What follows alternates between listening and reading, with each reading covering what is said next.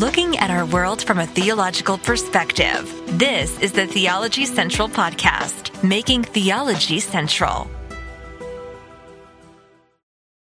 Good evening, everyone. It is Saturday, April the 22nd, 2023. It is currently 6.20 p.m. Central Time, and I'm coming to you live from the Theology Central studio located right here in Abilene, Texas. Saturday nights. Saturday nights sometimes for me is watching the UFC, which is currently on. I'm missing it. Saturday night, sometimes I'm watching Supercross. I'm watching motocross, watching motorcycles race. Uh, oh, that's on right now as well. Oh, here I am. Sometimes Saturday nights is watching top rank boxing. I don't think that's on this evening, so I'm not missing that. Sometimes Saturday nights are for, I don't know, MLB, NHL hockey playoffs. That's happening tonight. Sometimes Saturday nights are for um, music. I, there's always a million things I want to do, but we all know, at least for me, I mean, you should know this. Saturday nights also is a time of a lot of focus on Sunday morning, preparing myself for Sunday morning. So a lot of times I use maybe the early evening hours for a lot of entertainment based stuff. And then I spend a lot of my late night hours all the way into Sunday morning. I usually, you know, sleep very little where I really focus in on sermon prep and I do a lot of work there. Um, but sometimes I'm like, you know, I think I need a little extra focus. So I had to pull my way. The UFC main card was just starting. I had to pull myself away from the television. And I'm like, you know what? I'm going to go upstairs and I know what we're going to do. I'm going to help myself with sermon prep, number one.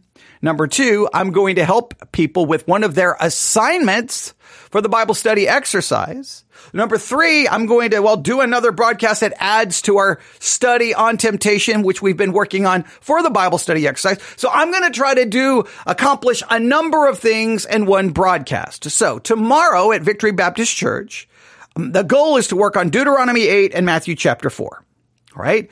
That's what we're doing for the Bible study exercise for this week. Now, now tomorrow we move to Deuteronomy 6 and Matthew chapter 4, but this week has been Deuteronomy 8 and Matthew chapter 4. So, um, so I, you know, I, I, I still need to bring that to some kind of conclusion. And so since I'm going to be working on it tomorrow, I thought, you know what?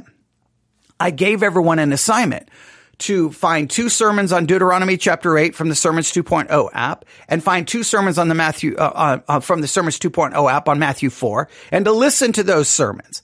Well, I thought, you know what? What better way to help me kind of prepare is to just listen to a random sermon on Deuteronomy 8 to see how they handle it right? May offer different thoughts, different perspectives, different insight than what I am already thinking. Or it may strengthen my perspective going, whoa, people are preaching that perspective. I've got to, I'm going to take a, a, stronger stand against it, whatever. Also, I'll be helping people participating in the Bible study exercise and it will uh, just give me something to think about that's more spiritual than watching people fight in the UFC. So here I am. I'm in the studio. I hope you're ready we're going to review a sermon. All right. Now I had someone else pick out the sermon. So, um, we'll see how well it goes. We'll see how well it goes. But remember, when we do sermon reviews, let's remember a couple of rules. Rule number one, I don't listen to it in advance. Why do I not listen to it in advance?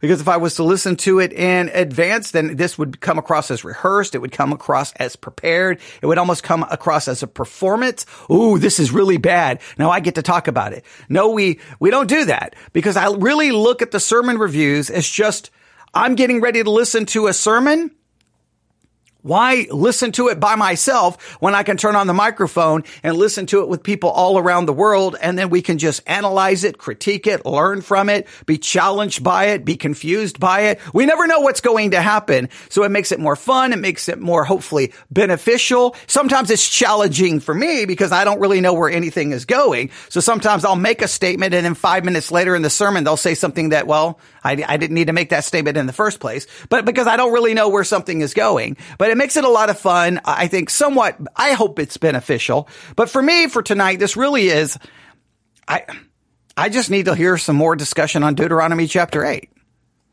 I've got my thinking on it. So really, yes, this is for the Bible study exercise. Yes, this is to help you with the assignment because you're supposed to be listening to two sermons from the Sermons 2.0 app on Deuteronomy chapter 8. This comes from the Sermons 2.0 app. It's randomly chosen. So it, it's going to help you with your homework. But, um, I just, I just need to hear some discussion on Deuteronomy 8. And I don't know which direction they're going to go. So are you ready? Now, the only thing I have not done here is I have amplified the audio, but I haven't tested it to see how loud it is. So if for some reason we start this and it, I hope it's loud enough. I hope it's loud enough. I know when I first, I did hit play for just a second on the, as soon as I downloaded the audio and I immediately realized this is way too quiet. I don't know who recorded it. They, they obviously didn't want anyone to hear it. So I had to take it, uh, into a, a software uh, program and massively amplify it. So um, I, I, don't. I still. I, I, I. don't think I amplified it enough. And I thought, look, it, this is crazy how loud I've got this thing. But um, hopefully, it will be loud enough. So just be prepared for that. There probably will be a major fluctuation between the audio we're reviewing and my voice. I'll try to remember when I come back in. I don't come back in screaming at you. I will try to remember that. But are, does it sound like a good thing? Do you? Are you? Do you? I hope you think it's a good idea. I, I put it this way: even if no one's listening it's going to be beneficial to me. All right. I got a Bible here, open to Deuteronomy. I got a journal right here. I got a pencil. And I know you, you may not believe this, but literally, I mean, I mean, I'm just listening to this with you. I'm going to be taking notes. I'm going to be trying to figure it out. And, uh, who knows? I don't, I don't know which direction it's going to go, but are you ready? Deuteronomy chapter 8. Now, just so that you remember, for those, because we always have new people tuning in. A lot of times I just start explaining something as if all the people listening know, know exactly what's going on. I always try to make sure everyone is caught up. Just remember Deuteronomy chapter eight, We've connected it to Matthew chapter 4 per the curriculum, and we've been using Deuteronomy 8 and Matthew 4, obviously to study the subject of temptation, because that's what we've been working on. So our approach is really looking at Deuteronomy 8 more in light of the subject of temptation someone who's not involved in a study of temptation, are they going to look at Deuteronomy 8 being about temptation? Or are they going to remove the word temptation completely from the sermon and it will never be mentioned? That, now that to me is kind of an interesting perspective. Like should be the curriculum that we're using for our Bible study exercise for seven weeks on the subject of temptation. They led us to Deuteronomy 8 and said, Hey, understand this in light of t- uh, about temptation. But if you weren't studying temptation and you read Deuteronomy 8, would you see temptation in it?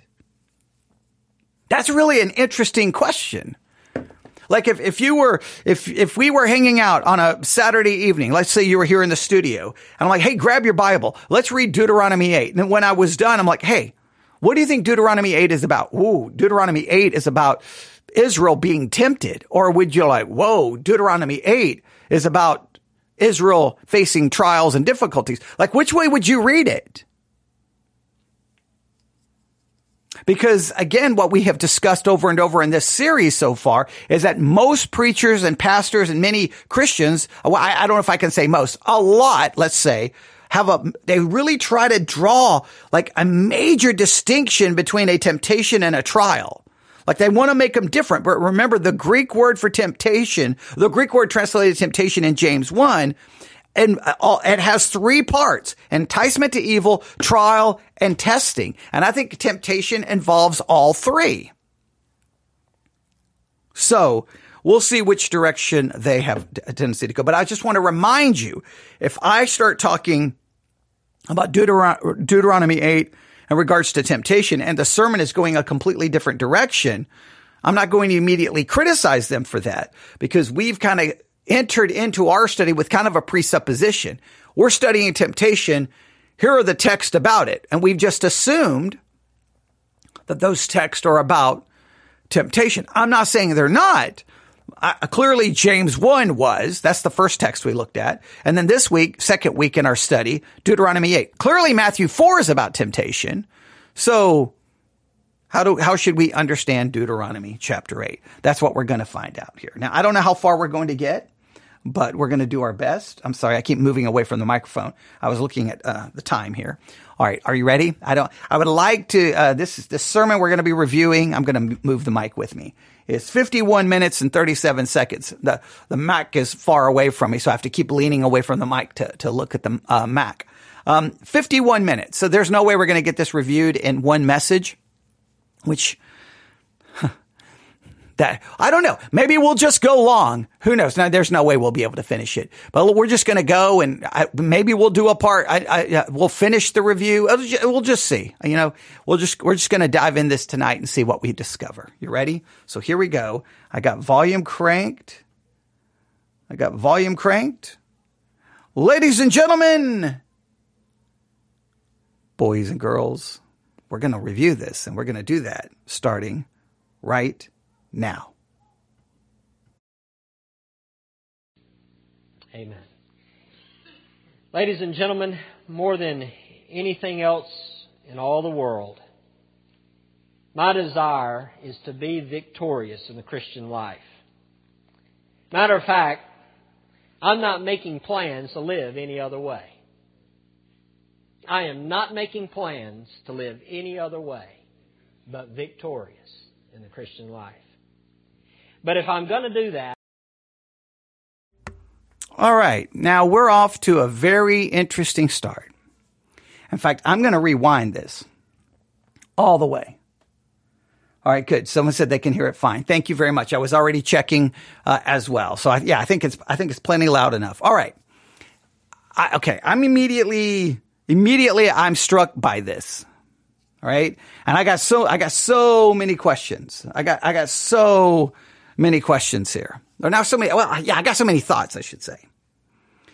He says his desire is to live a victorious Christian life. That's his desire. He's, he's not, he doesn't want anything else. He wants to live a victorious Christian life. Now, look, I, and no, don't, please no one misinterpret what I'm about to say, right? Because look, I want to live a victorious Christian life. I think any Christian wants to live a victorious Christian life. But, but I have to raise this question. What is a victorious Christian life? What is a victorious Christian life? I mean, honestly, what, what do you consider a victorious Christian life? I mean, like, like because you know, look, you're, look, I'm just going to go through these again. I know I see these in pod in podcast episode after podcast episode after podcast episode, and I know some of you are tired of hearing them, but I have to keep bringing them up because there's it's actual scripture, right? So let me ask you: Is it a victorious Christian life? If in your Christian life you have never truly loved the Lord your God with all your heart, mind, body, and soul, even though that's actually commanded. Is that a victorious Christian life? If you've never truly loved God with all your heart, mind, body, and soul. Is it a victorious Christian life if you've never truly and consistently and persistently loved your neighbor as yourself, not just externally, but internally? Is it a victorious Christian life? If you have never been as holy as God is holy because you're commanded to be as holy as he is holy. Is it a victorious Christian life if you've never truly offered yourself up as a living sacrifice? Now you may claim that you've done all of those things, but I think if you claim to have loved God with all your heart, mind, body, and soul, love your neighbor as yourself, been holy as God is holy, and offered yourself up as a living sacrifice, then you've got bigger problems because clearly you're living in a land of denial and you're lying. So, so if you never accomplish those things in any meaningful way, internally, externally, persistently, whatever words you want to use, exactly, entirely, uh, we, we've talked about all of this different ways to describe our obedience. If you never do that, is that an, is that a victorious Christian life? Or are you saying, I've lived a victorious Christian life because I never committed the sin of homosexuality? I never murdered anyone. I never got drunk. I never did drugs. I never slept with a prostitute. Like, does, do you get to pat yourself on the back and go, I have lived in spiritual victory? But why, how many sins have you committed in your mind? How many sins have you committed with your lust? How many sins? I, it is I think it's a wonderful thing that we all want to live a victorious Christian life. But exactly what does that mean? Here's one thing I can know. I, I don't even know if there's a good answer there, right? Because I, th- I think a lot of Christians brag about that them li- they've lived a victorious Christian life, but I, I think that they're they're it's the game is rigged. You you get to kind of define what you think victory looks like. Here's what I do know. In Christ, I am victorious. In Christ, I am sinless. I am perfect. I am holy. I am righteous. So I have lived a victorious Christian life, but I get no credit for that victorious Christian life because I am living a victorious life through and in the victory of Jesus Christ, who defeated sin, the devil, the grave, etc. In Christ, I'm victorious. In myself, I'm a complete and total dumpster fire. I'm a complete and total failure. I, I, truly, I truly know we want to, I, at least I, I think most Christians can say they want to live a victorious life, but I think we have to kind of modify what victory is. What is victory? So let's go back and listen to this again. Amen. Ladies and gentlemen, more than anything else in all the world, my desire is to be victorious in the Christian life. Matter of fact, I'm not making plans to live any other way. Now, I would be curious. Can you honestly say tonight that more than anything else in life, that there is no other desire stronger in your life than to live a victorious Christian life? That is what you desire the most. I don't know if I could honestly stand behind a pulpit and ever say that. Ladies and gentlemen, what I desire more than anything else, I'm sorry if I hit the microphone, what I desire more than anything else is to live the Christian life, eh, to live a victorious Christian life, and I'm not planning to do anything else. I don't know if I could ever say that. What I desire more, I can preach that. I don't know if I can mean that. I could say that. I don't know if I can mean that. I don't know if I could. I, I look, you can, you can stand and you judge me and you can, you can say, man, he's got all kinds of problems. I just don't know. I don't know if that's what I desire more than anything else. I mean, I've got lots of desires. I don't, I don't know. I don't know. You, you, you tell me. You tell me. You tell me. Dropping my pencil. Here we go. I am not making plans to live any other way but victorious in the Christian life. But if I'm going to do that, and if you're going to do that, there are some things that we need to learn. And one of the hardest lessons possible, possibly, comes from the subject that we're going to deal with today. And that is the subject of adversity. All right. So to live a victorious Christian life, we have to know some things. And specifically, we have to know things about adversity. Now, if we're in Deuteronomy chapter 8, I've got to ask this question. I've got to ask this question, right? Like this is just me thinking, right? I don't know where he's taking this sermon, but this is just my mind. Remember, I'm reacting in real time. All right. So let me ask you, if we're going to talk about being victorious in the Christian life and we're going to go to Deuteronomy, we're going to be dealing with Israel. Just ask yourself, how victorious were they ever? The gener- just think of all the people who died who came out of Egypt. They come out of Egypt. They're delivered and you have an entire generation who dies off, right? How many who died during that time? There's much speculation and how many. A lot of people died. I don't know if you count that as victorious. The next generation comes up and they get to go into the promised land. But are they victorious? As soon as you get into judges, you find out they didn't drive these people out. They didn't drive these people out. They didn't drive these people out. Then they, they almost instantaneously in judges, I think by chapter two or chapter three, Israel's being rebuked. I mean, when you, when you get into judges or you get into Joshua, I mean, Israel sins, or at least one individual sins that impacts the whole camp, but their sin that is even recorded in Joshua. By the time you get into Judges, it's a, it's an absolute spiritual anarchy, chaos, sin, sin, sin, sin, sin, sin, sin, sin, rebellion, rebellion, rebellion. And they never drive out all the people they were supposed to. It's failure. Then as you move poor, as you move through judges, whether you're going to ultimately end up in kings where they're like, nope, we want a king like all the other nations. Then they end up with all these wicked kings. Then you know what happens. Northern kingdom goes into Assyrian captivity. Boom, they're gone. Southern kingdom disobeys. They go into Babylonian captivity for 70 years. Finally, they come out of Babylonian captivity, you're like, ooh, things are going good, but then they're lazy and they're not really rebuilding the temple. So God has to send prophets. They finally get the temple rebuilt. And then before you know it, you open up your New Testament and where are they? They're under control of Rome. And then next thing you know, 70 AD, they get wiped off the face of the planet. So I dare say, if you're going to go to Deuteronomy chapter 8, the people that's being addressed there did they ever have true victory? And if they never had victory, are you saying that we can gain from them the path to victory and we can? Again, what is victory? What does victory in the Christian life really, truly look like? How would you define it? I, I mean, if you were, if I, if I was just to say, you know what, we're not going to do anything else in this review. We're going to stop right here because once again, this just demonstrates I only need about a minute or two of a sermon, and I, I have got I got enough spiritual food to last me for a hundred years. I don't need anything. I, I I always try to demonstrate this, right? This is my whole thing about there not being a there being a famine in the land. Look, I don't need I don't need any more of this sermon. I don't. This sermon could be the worst sermon in the world. I got, I've got plenty right here because now I could spend the rest of this night going, how would I define spiritual victory? So if I was to stop this review right now and said, here's what I want you to do for homework.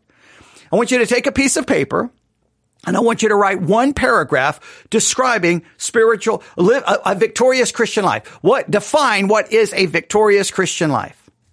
What would it look like? What would it look like?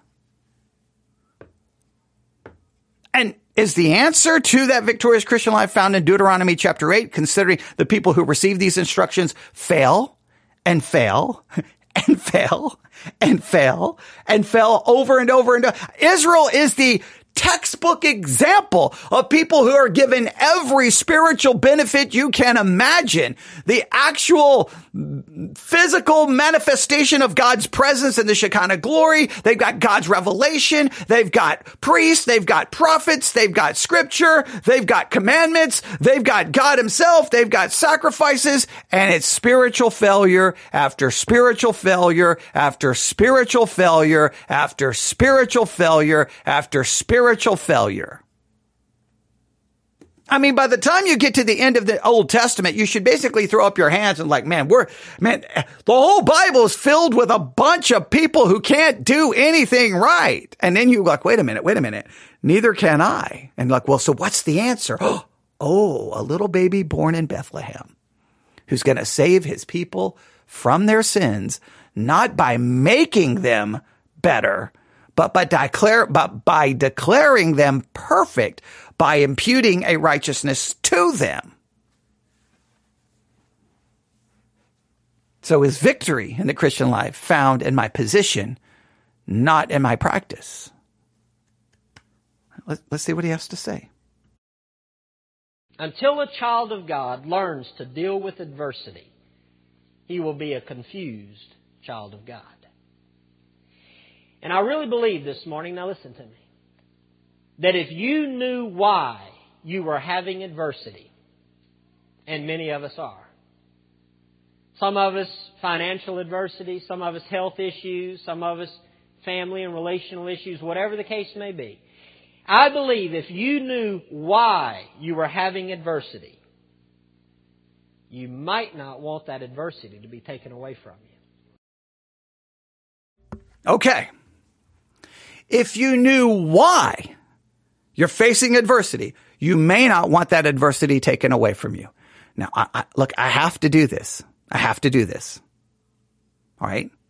So there's a woman. Let's say she lives in New Jersey. And she is in a situation where she's being beaten and raped over and over and over and over and over and over and over again. Would you call that adversity? Now, if she knew the reason why she was in a situation where she was being beaten and raped, would she be like, don't take this adversity away from me? Let's say there's a child, teenager. Let's say he lives in Texas and he finds himself tied up in a closet, burned with curling irons, beat with an electric cord. If he knew why he was suffering that adversity, he may not want it taken from him. Let's say there's a child who's being molested.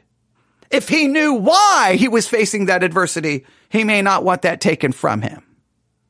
Let's say there's a 24 year old who's in Fort Worth or Dallas and a cancer hospital and he's suffering terminal cancer that is horrific. If he knew why he was suffering that adversity, he may not want it. Is, is that, is that really, is, I mean, I mean, man, when you're sitting in a, when you're sitting in a church on a Sunday saying, Hey guys, if you knew why you face this adversity, you may not want it taken from you. That's a good, that's good on, in theory. I don't know how good that is in practice. Cause there's some people go through some horrible things in their lives. Let's see how he's going to answer this. What's the reason you're going through this? And does that, does that make it all better? Now, going through that, let me ask a question. Is that a temptation? I, obviously, it's a temptation. You going through things like that, you're going to be enticed to not think, speak, desire, feel, and do that which is consistent with God's word. You're going to want to do, think, say, feel uh, things that are completely opposite to God's word. You know that. I know that.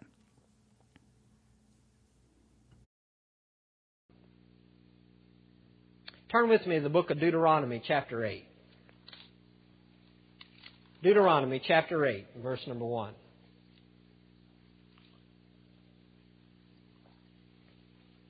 Now, we live in a generation where so many pulpits across America are teaching people five easy steps on how to get yourself out of trouble.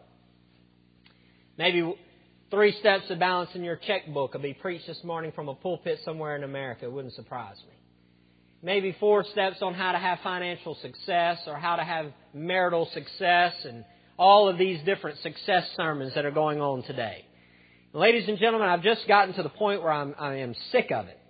Because as I look at the Word of God, uh, I find that so often the, the issues the, or the sermons that people are preaching today just aren't biblical and just fly in the face of the will of God for most of our life most of our lives. And so I want us to look at it today. I want you to just think about adversity.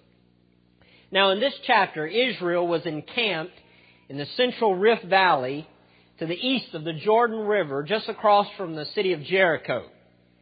The location is referred to in Numbers 36 as the plains of Moab, and here, this book, the book of Deuteronomy, the majority of it is comprised of farewell speeches by the 120 year old Moses that he gave to Israel 40 years after they had escaped from Egypt. Now, please note, 40 years after, because for 40 years they walked around in a big circle so people could die, die, die, die, die, die, die, die, die, die, die, die, die, die, because clearly they weren't victorious. These speeches can be dated with, uh, Janu- from January to February of 1405 BC, beginning on the first day of the 11th month of the 40th year after the Exodus from Egypt, according to chapter 1, verse 3.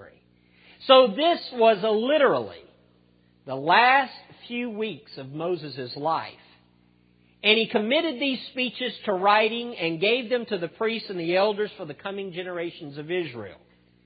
Now Moses was preaching to all the people, to all these people whose parents had failed to cross over the Jordan River 40 years ago because of unbelief and fear. This is his audience. Think about it now. You need to understand the context. Everyone in his audience, except for Joshua and Caleb, were people whose parents had failed to cross the Jordan River 40 years ago because of unbelief and fear. And so he was listening to them. Now they had failed to listen to the report of Joshua and Caleb, and as you remember, listen to the ten spies, the other ten spies who had, were afraid of the giants in the land. Now, out of this group, out of this generation that he was preaching, there's basically three age groups of people. Joshua and Caleb were, were two men uh, that were older than 60 years old. They, they were the only two men that were older than 60. They were the only, what we might call senior adults in the whole group. And then there were those who were from 40 to 60 years of age who had been born in Egypt and then participated as children and teenagers in the Exodus. They were about 40 to uh, 60 years old. And then there was a large group that were under the age of 40 who had literally been born in the wilderness. They were what some may call desert babies. They had been born in the wilderness. They had never known anything but the wilderness wanderings. Now, this generation was facing the same challenge that defeated their now dead parents. You need to understand that. The exact same challenge that had defeated their dead parents, they were facing. And God was about to change their life forever. They were about to go from wandering to war. They were about to go from living in tents to building cities. They were about to go from eating manna that fell from heaven to tilling the land and planting crops. And to top it all off, their faithful and God-fearing leader Moses was about to die. Now the book of Deuteronomy reaffirms the provisions of God all that God had done for them, but also it reaffirmed the responsibility of God's children to trust Him, even through the valleys of adversity. Moses was trying to impress on the hearts of the younger generation a deeper sense of dependence on God and obligation to God. So, question Could you define the victorious Christian life as a life that is completely and fully dependent upon God to provide for you, to provide the righteousness and the obedience that you lack. Like, if, if this is about, remember, he started off by introducing the concept of living a victorious Christian life. If this chapter is to define, hey, is to show you, hey, you need to trust me. You need to rely on me. Don't trust in yourself, rely on me. Well, then if I if transfer that over to the Christian life, well, then what do I need to do to live a victorious Christian life?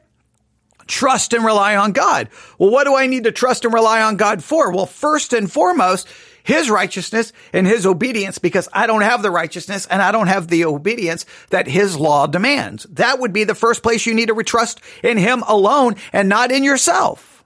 Just a thought. Ladies and gentlemen, we are to serve God with a whole heart. There is no ground for compromise. Ladies and gentlemen, we are to serve God with our whole hearts. Has anyone ever done that? Jesus, you could argue, served the Father with his whole heart. That's why he, because he obeyed everything the law demands. Have you ever served God with your whole heart? Come on with your whole heart, have you ever, for even a day, served God with your whole heart? See, but it's just spoken of as like you can do it. You can do you can do it. Why don't you do it? I don't I don't think I can ever serve God with a whole heart because my whole heart still has a sinful nature. Right? Inside me there's still a sinful nature.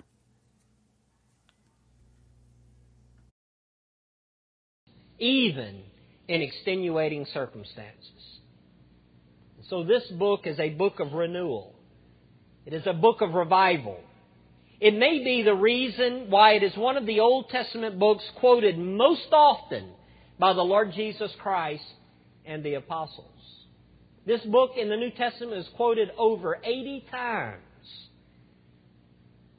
And what I wish to share with you today, I believe, is one of the most important truths and yet the most difficult truths for people to understand. And if you could ever get your heart to embrace these truths today, I believe you will forever view adversity and troubles and problems differently. Deuteronomy chapter 8 and verse number 1. All the commandments that I am commanding you today you shall be careful to do, that you may live and multiply and go in and possess the land which the Lord swore to give your forefathers.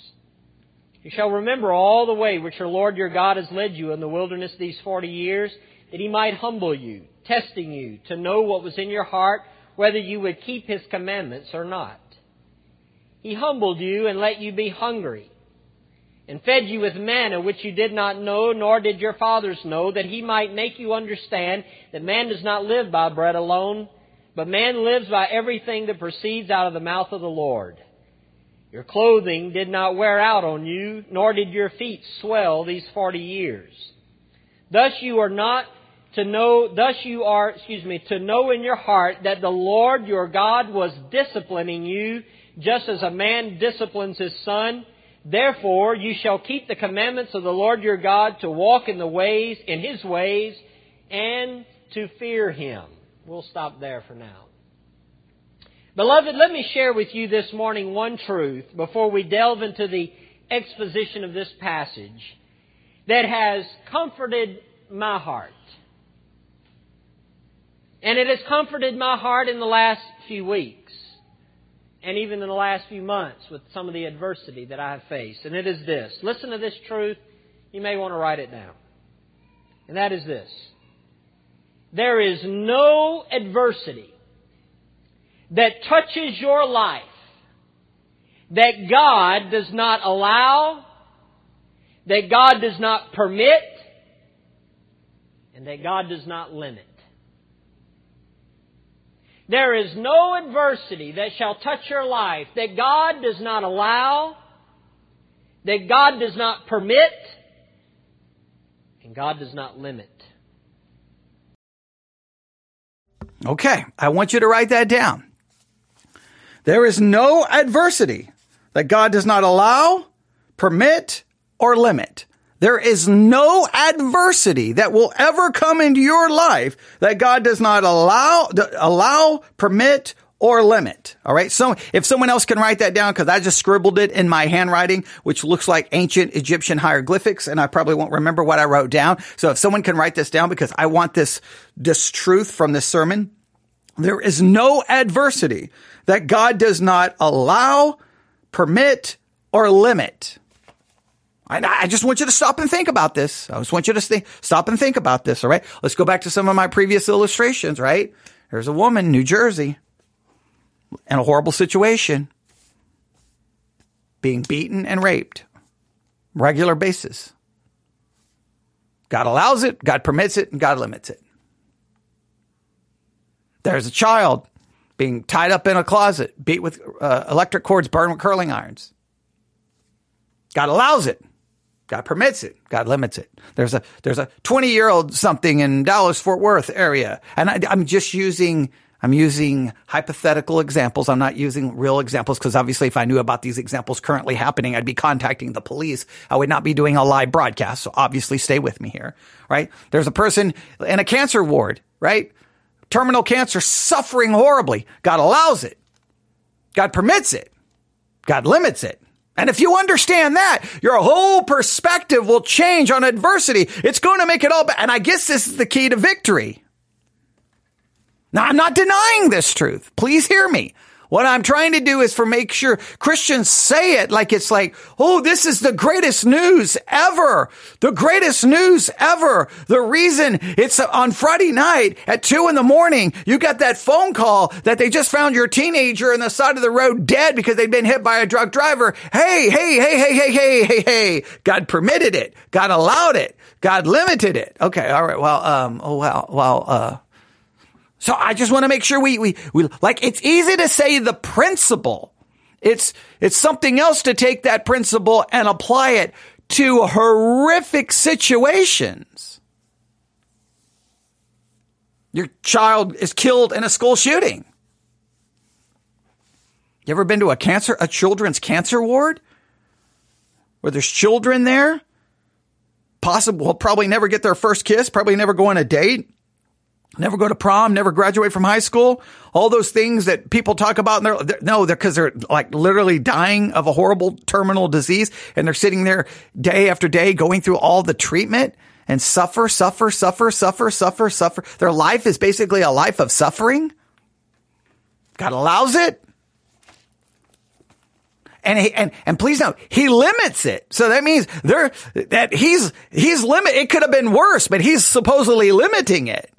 Now, if he's limiting it, you'd think, well, I wish he would limit, I don't know, the child not suffering.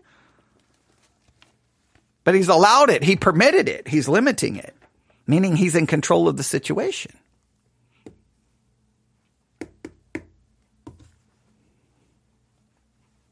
I'm not saying it's not. I'm not. I'm not making an argument about that that pers- perspective not being true. I make what I'm trying to do is to make us really hear ourselves say it.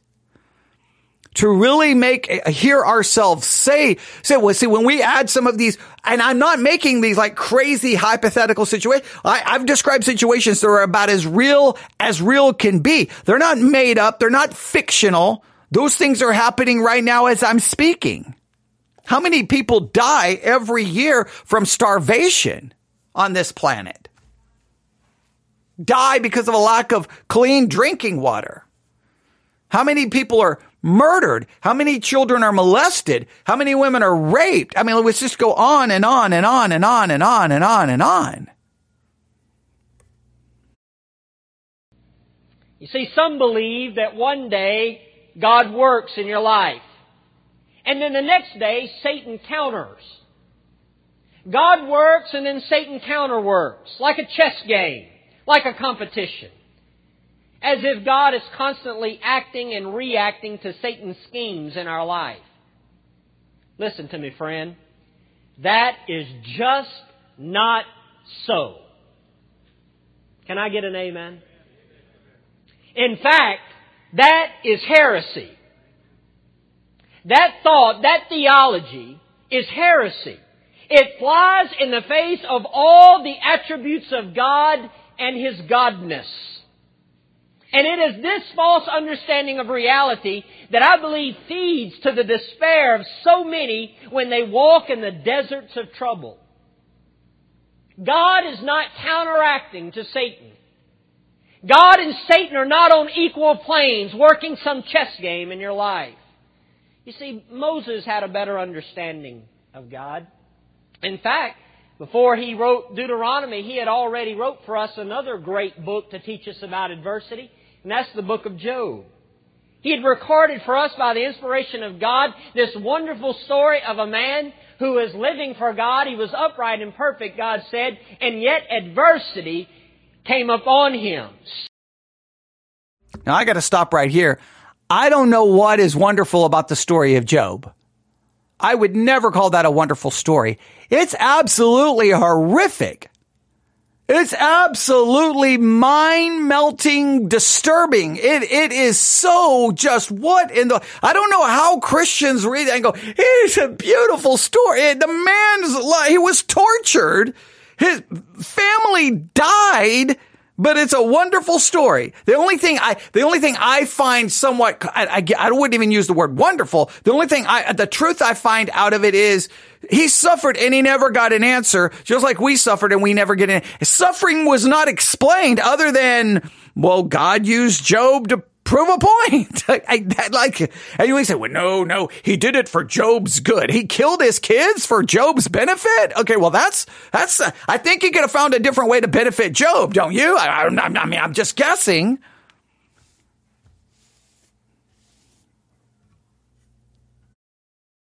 Satan buffeted him. Satan oppressed Job. And you know the story. Let me ask you a question, though. The story of Job, who brought up Job's name first? Was it God or Satan?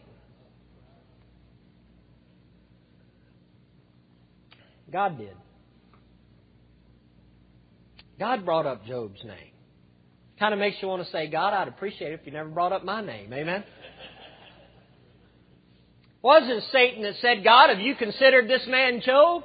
No, it was God who said to Satan, Have you considered my servant Job? God, listen, friend, allowed Satan to buffet Job. See, I believe you can tell whether or not you believe and trust God and believe the statement that I made about adversity and God's sovereignty in it by listening to the way or to whom people blame for their adversity. Have you ever listened to someone get in trouble? Have you ever listened to someone in the midst of adversity? Listen to who they blame. Who do you blame? Do you blame your spouse? Do you blame your children? Do you blame your friends? Some blame the devil.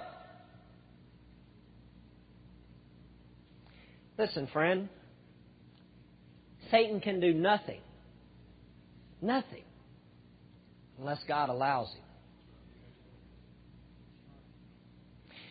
God gave him God gave him not only not only did he allow him, but God gave him permission.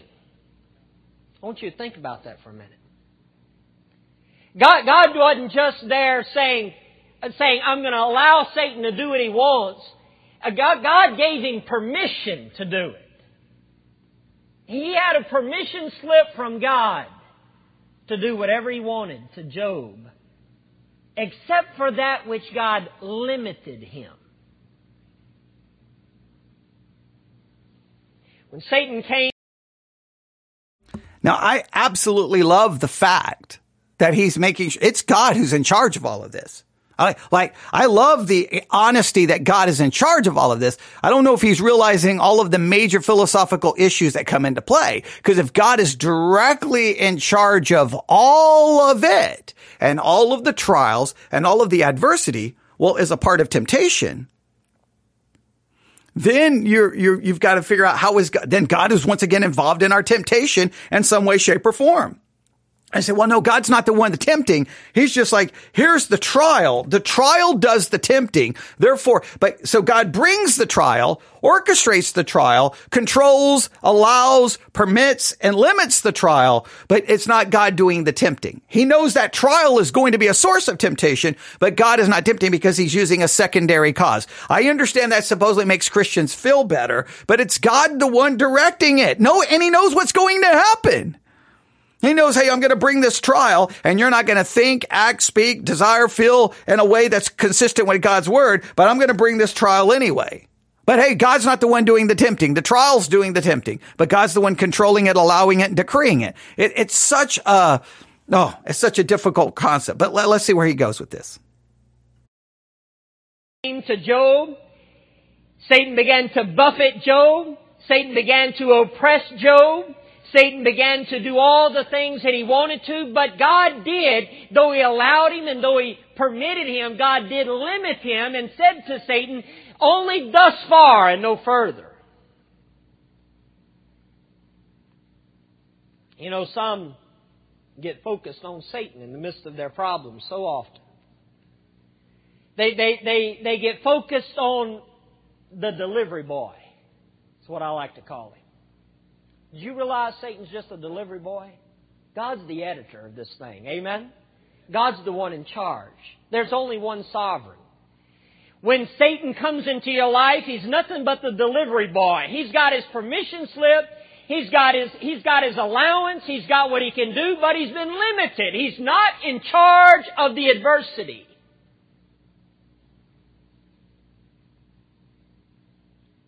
I know some people are saying, I don't know if I believe that. Why would God allow such things? Why would God permit such things? There's many today that don't believe that. I, I, I was thinking of talking to someone the other day. So many people are getting caught up in this Neil Anderson theology. This guy that wrote all these books on uh, binding Satan, on praying. Uh, this this is the guy that's, that goes around and he sees a demon behind every bush, behind every chair. Have you do prayer walks down your street and bind Satan off of your street, bind Satan off of your zip code and your address. I don't see that in Scripture. Amen. There's no telling how many thousands of people will bind Satan this morning before they preach their sermon. But for some reason, that dude keeps getting loose. Amen? It's, it's making a mockery out of the Word of God. And it's because we in our humanity desire to focus on the delivery boy because it's so, it, it, it's so intriguing to our minds. It's sensational to us to think Okay. I, am somewhat baffled that we really haven't done anything with Deuteronomy 8, uh, but I'm assuming we're going to get to Deuteronomy 8. All right. I'm assuming, I'm hoping. But I would argue it's the reason we focus on Satan, the reason we focus on these other things, quote unquote, we focus on the delivery boy, because there's a philosophical reason. People are trying to get God off the hook. Like, like, and I, I look, I completely agree that focusing on Satan is wrong and it's heretical. I completely agree blaming Satan for it. No, God is the one in charge. There's only one sovereign. We are in complete agreement, but I disagree that people are focusing on Satan for the sensationalism. I think they're focusing on Satan because it gets God off the hook somehow. Because do you want to say, hey, look, lady who's being beaten and raped, Hey, God's permitting it. God's allowing it, but God's limiting it. So be grateful because I mean, it could be worse. Hey, you're suffering a terminal cancer. Hey, hey, hey, hey, hey, hey, hey, hey. God's permitting it. God's allowing it. God's limiting it. Hey, you're being tied up and beaten by your parents. Hey, you're being molested. Hey, hey, God's permitting it. God's allowing it. God's limiting it or allowing it, permitting it and limiting it. I think that's the order he used. Don't blame Satan. Okay, well, don't blame Satan. Then speak to God. Well, immediately you can see where the temptation is going to come into play, right? Right? Now there's going to be a temptation. Because now, how do you respond to that? How do you respond to the one? I mean, just think, I mean, look, there's, there's no other way to get around this. Okay. I, I got, I got my journal here. I'm just going to use my journal for the sound effect, right? So, so here, here you are, right? the person in, in, a roundabout way, you can, I know we can use secondary causes to get God off the hook the way the London Baptist Confession because it makes everyone feel better. Okay. But, but here's, here's God, right? So here's the temptation. It's the journal, right? So okay, we got to get it out of God's hands because, you know, we, he can't be accused of being the one doing the tempting, right? Here's God. So here's the trial. Boom, smacks you in the face. And you're like, well, God's the one who did that to me. But hey, hey, hey, hey, hey, hey, hey, that's good, right? That's good. That's a good thing. That's a good thing. That's a good thing. Now, how do you see it as a good thing? How do you count it all joy? How do you see it as a positive thing? I mentioned count it all joy in our James 1 study right? And I was, I was waiting for someone to bring, sometimes I throw things out there waiting for someone to say something, begging, pleading, and then I get, I get silence. Or even if I church and people just look at me, I'm like, oh, someone say it because someone should, but wait a minute. If we count it all joy when we fall into diverse temptations. And the word temptation here includes trial and trial includes all of these horrible things that happen to people. How do they count that all joy? Well, because of the spiritual benefit that supposedly comes from it. So how do I see spiritual benefit and being tied up and beaten in a closet, burned by a curling iron, whipped with an electric cord? How do I see spiritual benefit from being abused, molested, raped?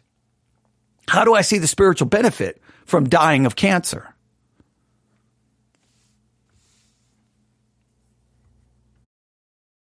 Think about demonology but ladies and gentlemen, if we're to ever understand our adversity, we must understand who's in charge.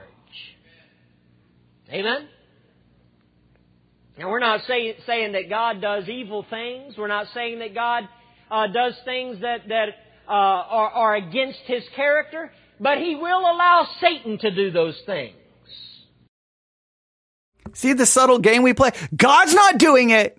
he allows Satan to do it. And if he allows Satan to do it, then God's off the hook.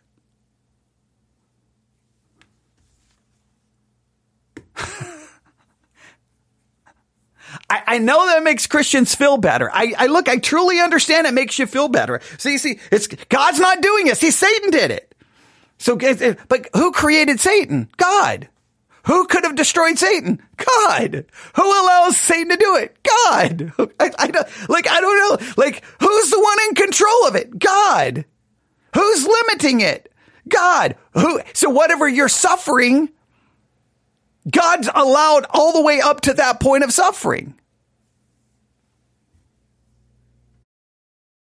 And we've just got to come to grips with that if we're ever going to understand why. By the way, I thank God for His limits. I thank God that when God looses Satan, that He does give him a limit. I'm thankful that there's limits in my life. But I have noticed that my limits are a lot further than what I thought.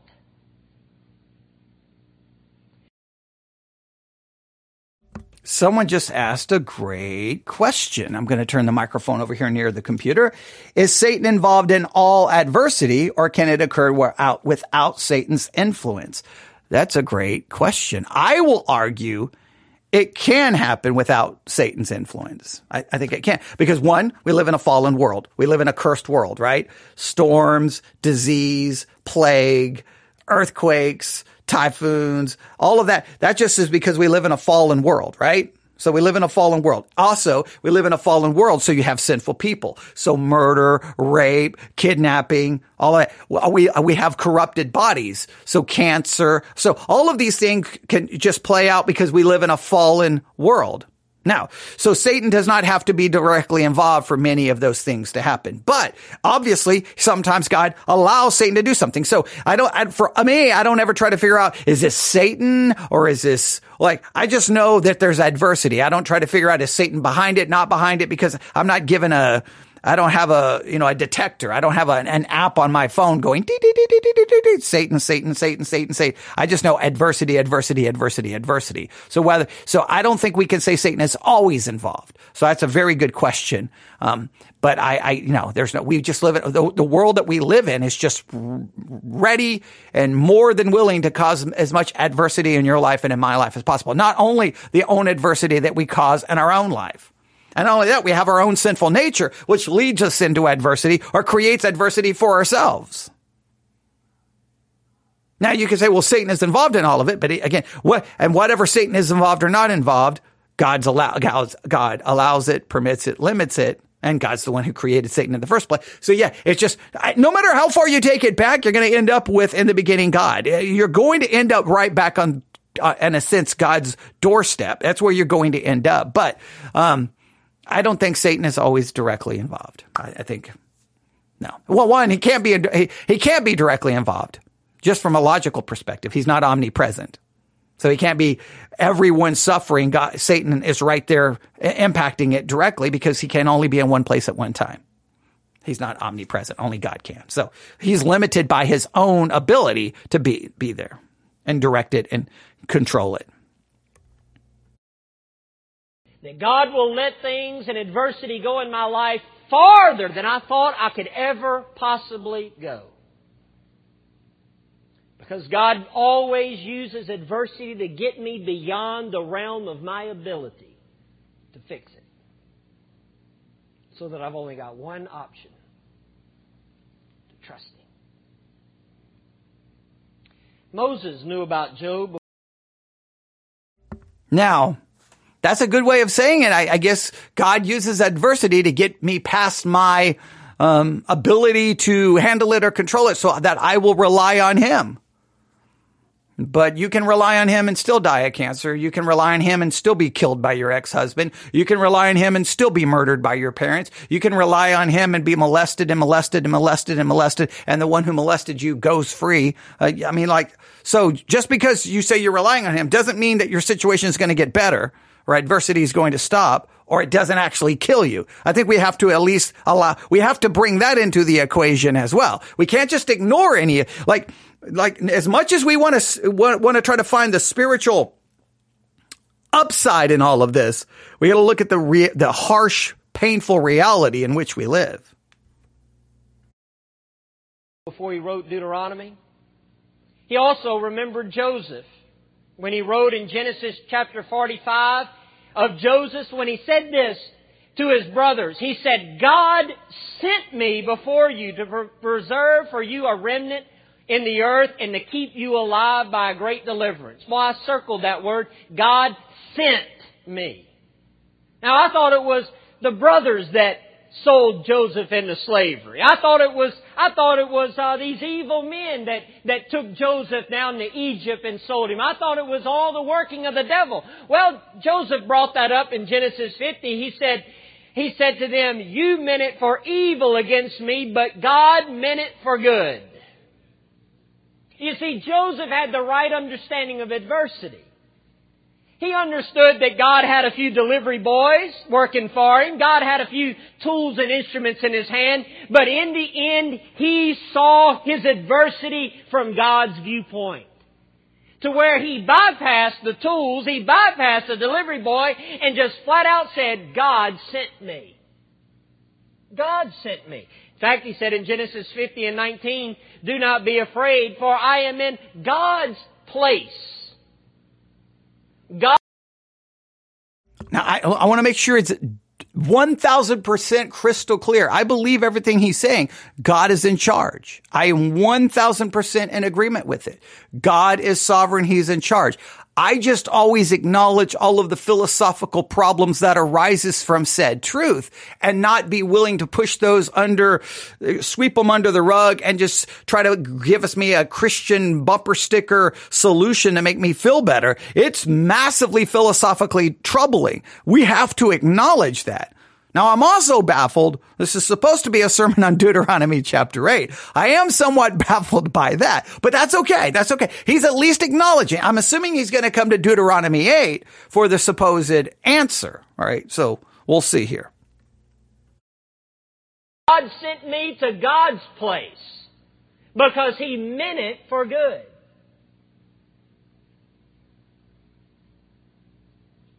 Ladies and gentlemen, God does not play nor pull pranks with his children.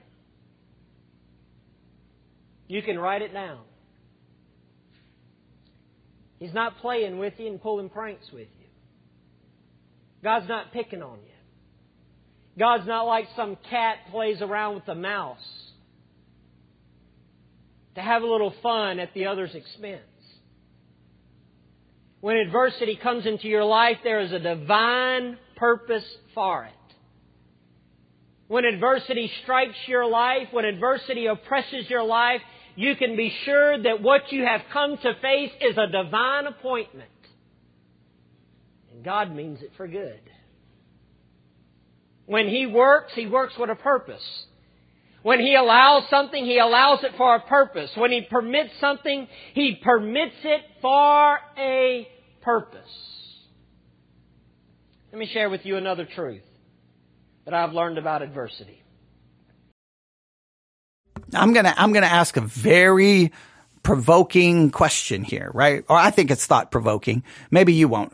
I think provoking. Like this may provoke some of you. I want it to be thought provoking. I want it to provoke thoughts. I don't want it to provoke you that you're like, I'm, t- I'm going to email him right now and tell him he's a piece of trash. Okay. You may do that anyway, but I, I just, I just want to ask a deep, deep, deep, really philosophical question.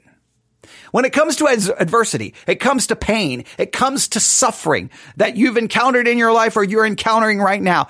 Honestly, what brings you more comfort? Suffering and adversity that has a divine purpose behind it or a suffering that has no purpose? Does a purposeful adversity and suffering placed in your life given to you by a divine being do you find comfort in that? Or would you find more comfort in it's purple, purposeless? There is no purpose.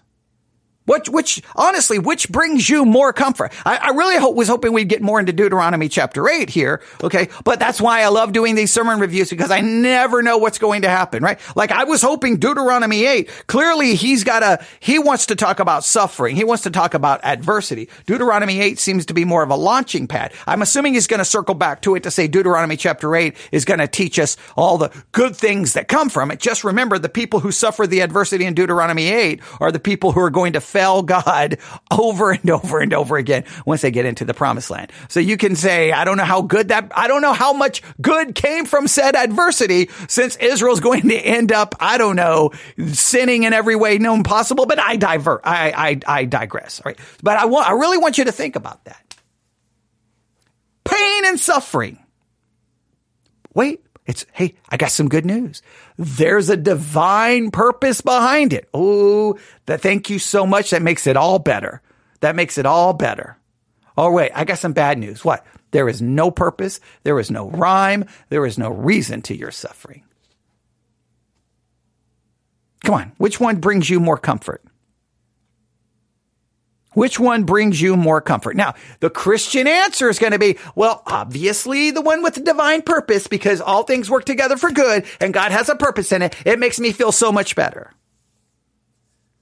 And an atheist is going to be like, well, purpose, purposelessness of suffering is, is, makes more sense. Brings me more comfort. But honestly, go deep down. Come on, come on.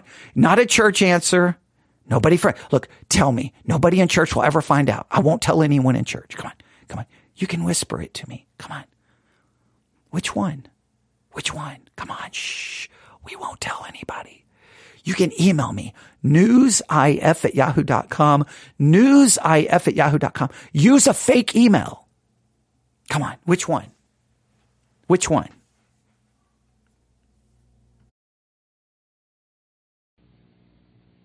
God allows adversity in a person's life to do basically two things. He allows adversity in your life and in my life to correct us from our sin and to enlarge our capacity to trust Him. Every so God brings suffering into your life to correct sin and enlarge your capacity to trust Him. Now, you got to really think about this. You got to really think about this. A woman is raped. Oh, hey, God was correcting the sin in your life and enlarging your capacity to trust in Him. Hey, hey, hey, hey, you're good, good news. I know you were raped. I know you were kidnapped. Hey, hey, hey, hey, I know you were molested. I know you were beaten. I know you were tortured. I know, I know you were suffering from cancer. I know, I know your child just died because of a drunk driver. I know, whatever the case, I know you were just paralyzed. I know you were blind. Whatever the horrible thing is. Hey, hey, I got some good news. I got some good news. Hey, hey, there's a purpose behind your suffering. Oh, well, praise God. I thought there was no purpose in this. What's the purpose? To correct sin in your life. Wait, wait, what, what, what, wait, wait a minute. What, what, what? So I was raped because God needed to correct sin in my life?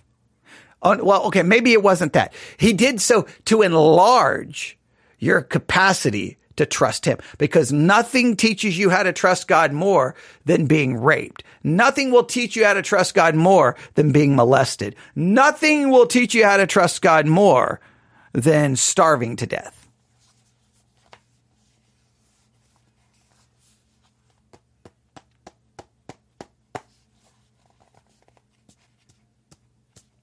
Oh, it got quiet.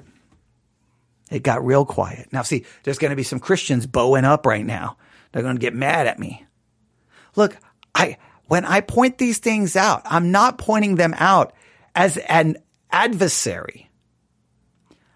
I believe in the sovereignty of God. One, I mean, I'm, I'm reformed in my theology, right? I mean, I believe in the sovereignty of God in salvation and election. I, I, believe in God that all things work according to his good counsel and will. I believe scripture teaches that. I don't believe it because I find comfort in it. I believe it because I believe the scriptures declare it to be true and I believe the scriptures to be the word of God. But at the same time, I'm not going to pretend that, whoo, that makes everything better, guys. Woohoo! Life is so much better now. I'm left with some serious, serious, serious, serious, serious, serious serious questions.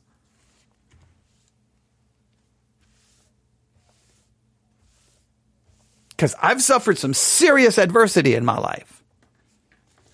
Okay, that was to correct sin in my life and to enlarge my capacity to trust in God.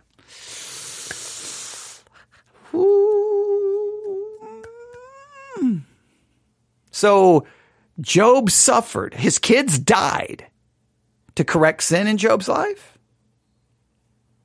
Oh, oh, oh no. Job's kids died so that Job's would Job would have a better capacity to trust in God. That, that is hard for me to comprehend. Every time adversity comes into our life, God can use it to either or both correct us from our sin and to enlarge us in our capacity to trust Him. And so, if you ever come to understand that, friend, you will find out that adversity can be your best friend.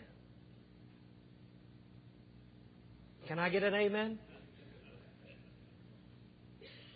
I know this flies in the face of everything that's being preached in our postmodern humanistic philosophies, churches, and colleges, and now, for, make sure I, I want to, again, make it crystal clear because someone's going to get mad at me. I agree with him that God is sovereign, that God is in charge. I don't know if I completely agree that the only two reasons God would do it is to correct sin in your life or enlarge your capacity to trust him. And maybe he has scriptural grounds for that reason. And then maybe I will have to acknowledge that. I would just say that if you say that, you do have to understand what you are claiming. And that's some hard things to say when you're dealing with some real, when you're dealing with real suffering. You can say it behind a pulpit in a church. Say it when you're looking at someone who's just been, you know, suffering the way that they have suffered. I think, I think it's going to have a profound impact on how you, you see it. All right. But let, let's continue. Much of which is turned into uh, psychology courses for people on how to have bigger self-esteem, how to solve all their little problems. Listen, friend, I have come to realize that the biggest problem in my life is not the devil. The biggest problem in my life is not Satan. The biggest problem in my life is God Himself. Wow, that's a that's a provoking statement. You talk about me. I, I was afraid I was going to provoke provoke people. That's a, I mean, look, I look, I give him credit here because he's he's not allowing us to get God off the hook. The biggest problem in my life is God himself. I mean, that's some powerful, like, uh, like, I, I don't want you to think that I'm having massive disagreements here. I'm just trying to say, okay, you can say this. We got to think of the implications. But I love that because in a roundabout way, the biggest problem in my life is God. I know that someone said that's a bold statement, but I mean, if you think about it, look, every, like if every adversity God controls, well, then God is the biggest issue. The fact that I still have a sinful nature, it's God. Any temptation that comes into my life, God allows it. I mean, like, yeah, I mean, that it is a bold, provoking, shocking statement that some people would immediately, immediately push back on.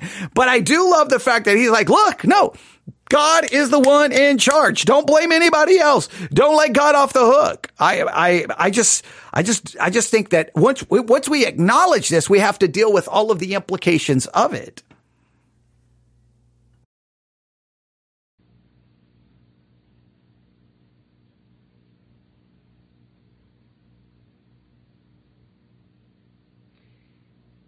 And God's going to make sure He fixes that problem.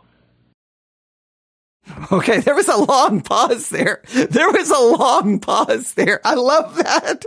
I love that long pause. That, that's where you just said something as a preacher and you're looking out at the congregation and you just went, Oh, snap. Okay. You can just see the looks on people's faces. Oh, I've, oh man, there's nothing, sometimes there's nothing worse than when you're preaching and you can immediately tell when you've ticked someone off. It is so hard to just not let it impact your sermon, right? Because you can just, because sometimes you'll immediately see them give you a look and then immediately they're over, they're back there doing this. They're back here doing this. They're they're looking for cross references. They're they're going to find a scripture that's going to prove you right. And I, it drives me crazy when I see that. I don't know why people in the congregation doesn't understand that because I just want to say, oh, okay, give me the verse that's going to prove me wrong because you're right. I probably never read it, probably never heard of it before. It, it's so it's sometimes it's so irritating. It's like why not just listen to the sermon and then afterwards don't don't make a show of it there, but you could hear the silence there. And then he's like, but God's going to fix the problem. So God is the biggest problem. But God's going to fix the problem, meaning God's the biggest problem because he brings all of this adversity, but God's going to dun, dun, dun, dun. He's going to fix it. Is he going to fix it though? How is he going to, how is he going to fix it? Let's see what he says here. Let's see what he says here.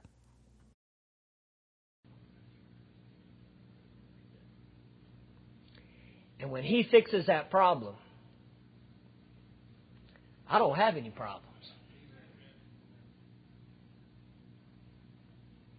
Adversity becomes my friend. So when God fixes it, adversity becomes my friend. Now see, now this is where I have, I understand when Christians go down this path, they always have to find a way to start making it, they got to turn it into something positive. I understand that, but you got to hear what you're saying. Hey, God is the one who causes it. It's all Him. Hey guys, but listen, God's going to fix it. And once he fixes it, you're not going to have any more problems because now adversity is going to be your friend. You're being raped. Adversity is your friend. You're being molested. Adversity is your friend. You're dying of cancer. Adversity is your friend. You're starving to death. Adversity is your friend. You're being tied up and beaten. Adversity is your friend. I don't know if that just makes all my problems go away.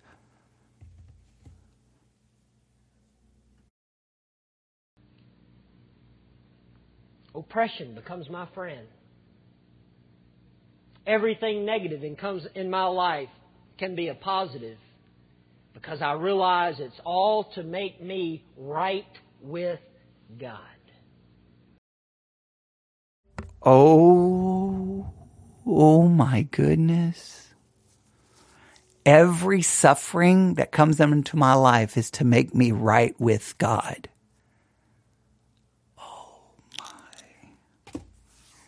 Wow. Okay. Number one, I am not made right with God by being tortured, beaten, and suffering. I am made right with God by the finished work of Jesus Christ. Now you may say that suffering can bring, can, can pur- purify and can do things, but I, look, no matter how much suffering comes into my life, I will never be right with God because I act better. Because God smacked me across the face 50 times with suffering. Hey, come on, come on. I'll keep smacking you until you're right with me. I'll keep smacking you until you're right with me. I'll keep smacking you. No, that, no.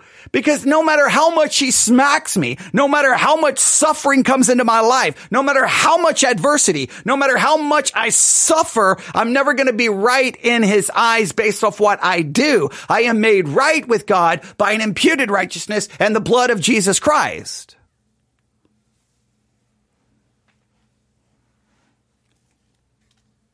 Wow, that, whoo, man, that just took a hard turn into, I don't know where that just went. No, we are never made right with God by suffering, by adversity. We may be purified. You may say it, it purifies and it removes you. I got no problem saying there's spiritual benefit that may flow from it, but me being made right with my right standing with God has zero to do with how I live. My right standing with God has everything to do with an imputed righteousness. Now you may say my fellowship with God, my closeness with God, my spiritual growth, my spirit, my spirituality. Yeah, I, I, by all means, we could get in discussion about that. But being right with God, the only thing that makes me right with God, the only thing is the finished work of Jesus Christ.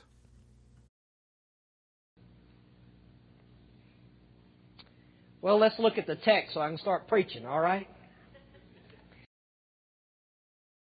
All right, we'll stop right there. He's just now getting to Deuteronomy chapter 8, and we're at 79 minutes. I didn't even realize it was 79 minutes. I felt like we've only been doing this for like about 15 minutes. Now, I don't know where the sermon stopped. All right. I, I know where, what he just said. Let's get to the text. Let's see. I'm going to see, I'm going to mess this up.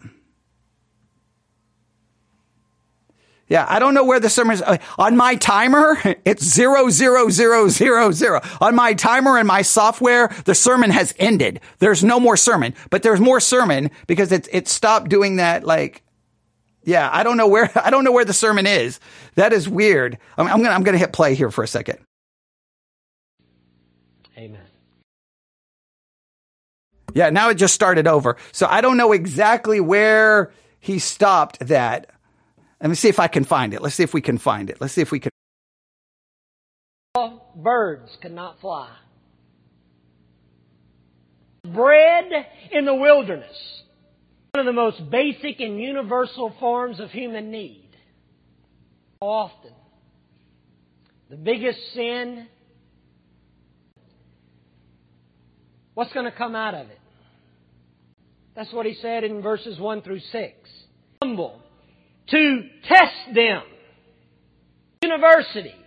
To teach them lessons even in the worst valley you walk through. God can be there. I'm spoken for. Amen. As it was sung today. God is in verse number two. And I read, uh,